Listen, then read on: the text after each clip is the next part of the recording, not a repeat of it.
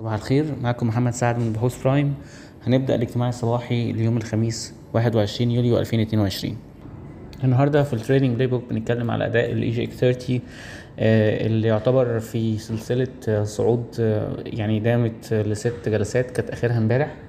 آه، سلسلة الصعود ده أو ال streak ده يعتبر هو تاني أطول آه، streak من أول السنة. آه، لأن أطول سلسلة صعود كانت تقريبا سبع جلسات وكانت آه، ما بين آه، 15 ل 23 مارس اللي فاتوا.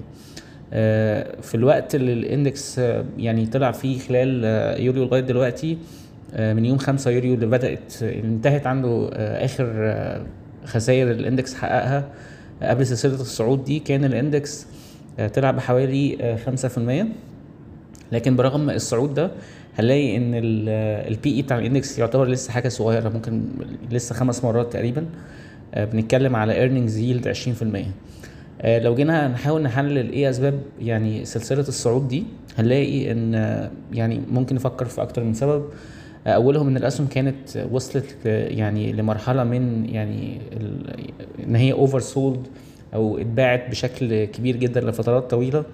فكان آه، من المنطقي ومن البديهي إن يحصل آه، يعني rebound الحاجة التانية إن آه، بجانب إن الأسهم كانت بتنزل كتير كان ال- الجنيه المصري بيضعف أكتر قصاد الدولار.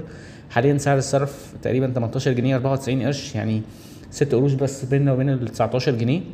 فده طبعا كان بيخلي حتى يعني الأسهم تبدو attractive أكتر يعني in USD terms بجانب طبعا آه، شوية حاجات technical أو individual stock stories mainly بتدور في فلك ال M&A اللي اتكلمنا عنه كتير السنة دي واللي يعني إحنا شايفين إن هو هيستمر بجانب ال pattern بتاع ال share buyback لما زي ما اتكلمنا قبل كده أكتر من مرة. ده كله ساهم في الآخر إن يبقى فيه آه، يعني ارتداد بال- بالشكل ده. دي ده تحليلنا لأسباب الصعود. إحنا شايفين إن ده هو جزء من movement ممكن تكون أكبر. ال movement دي ال- ال- ال- المفروض إن ال fundamentals فيها تبتدي ت prevail أكتر من كده أو تظهر أكتر من كده.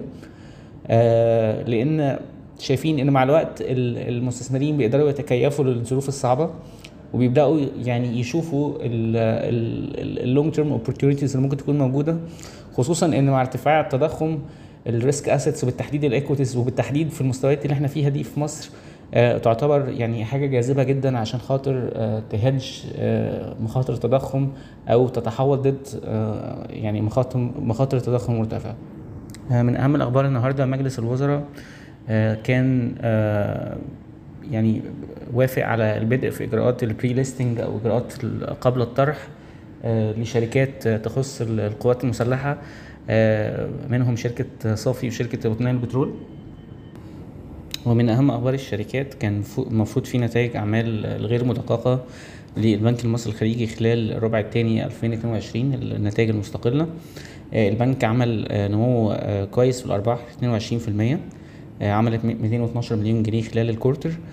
آم، بالرغم إن النمو في صافي الدخل من العائد أو ال net interest income كان 3% بس ده ممكن يقول لنا إن يعني النمو الموجود في الأرباح ده ممكن يكون سببه حاجات زي تراجع ال effective tax rate مثلا أو يكون حاجة related بال يعني المخصصات الائتمانية أو ممكن يكون آه، أرباح غير تشغيلية بشكل عام. يعني لأن ال interest income صافي الدخل من العائد ال net interest income النمو فيه ما كانش آه، بال- بالشكل الكبير.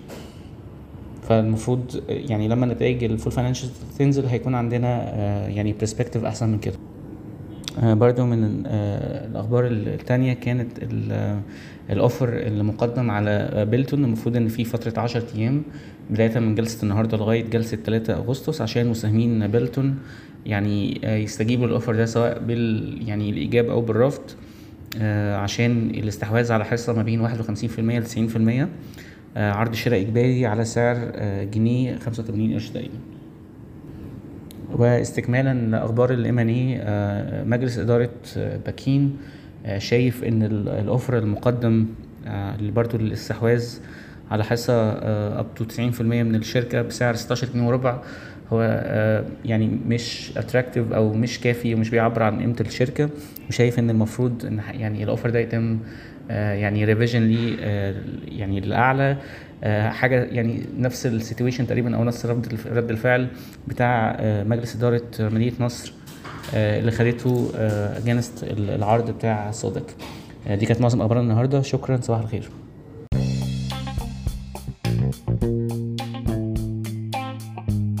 يرجى العلم أن هذا العرض هو لأغراض معرفية فقط ولا يمكن اعتباره عرض أو توصية شراء أو بيع أو إدارة استثمارات أو خدمات استشارية. ينصح باستشارة مستشارك المالي قبل اتخاذ أي قرار استثماري.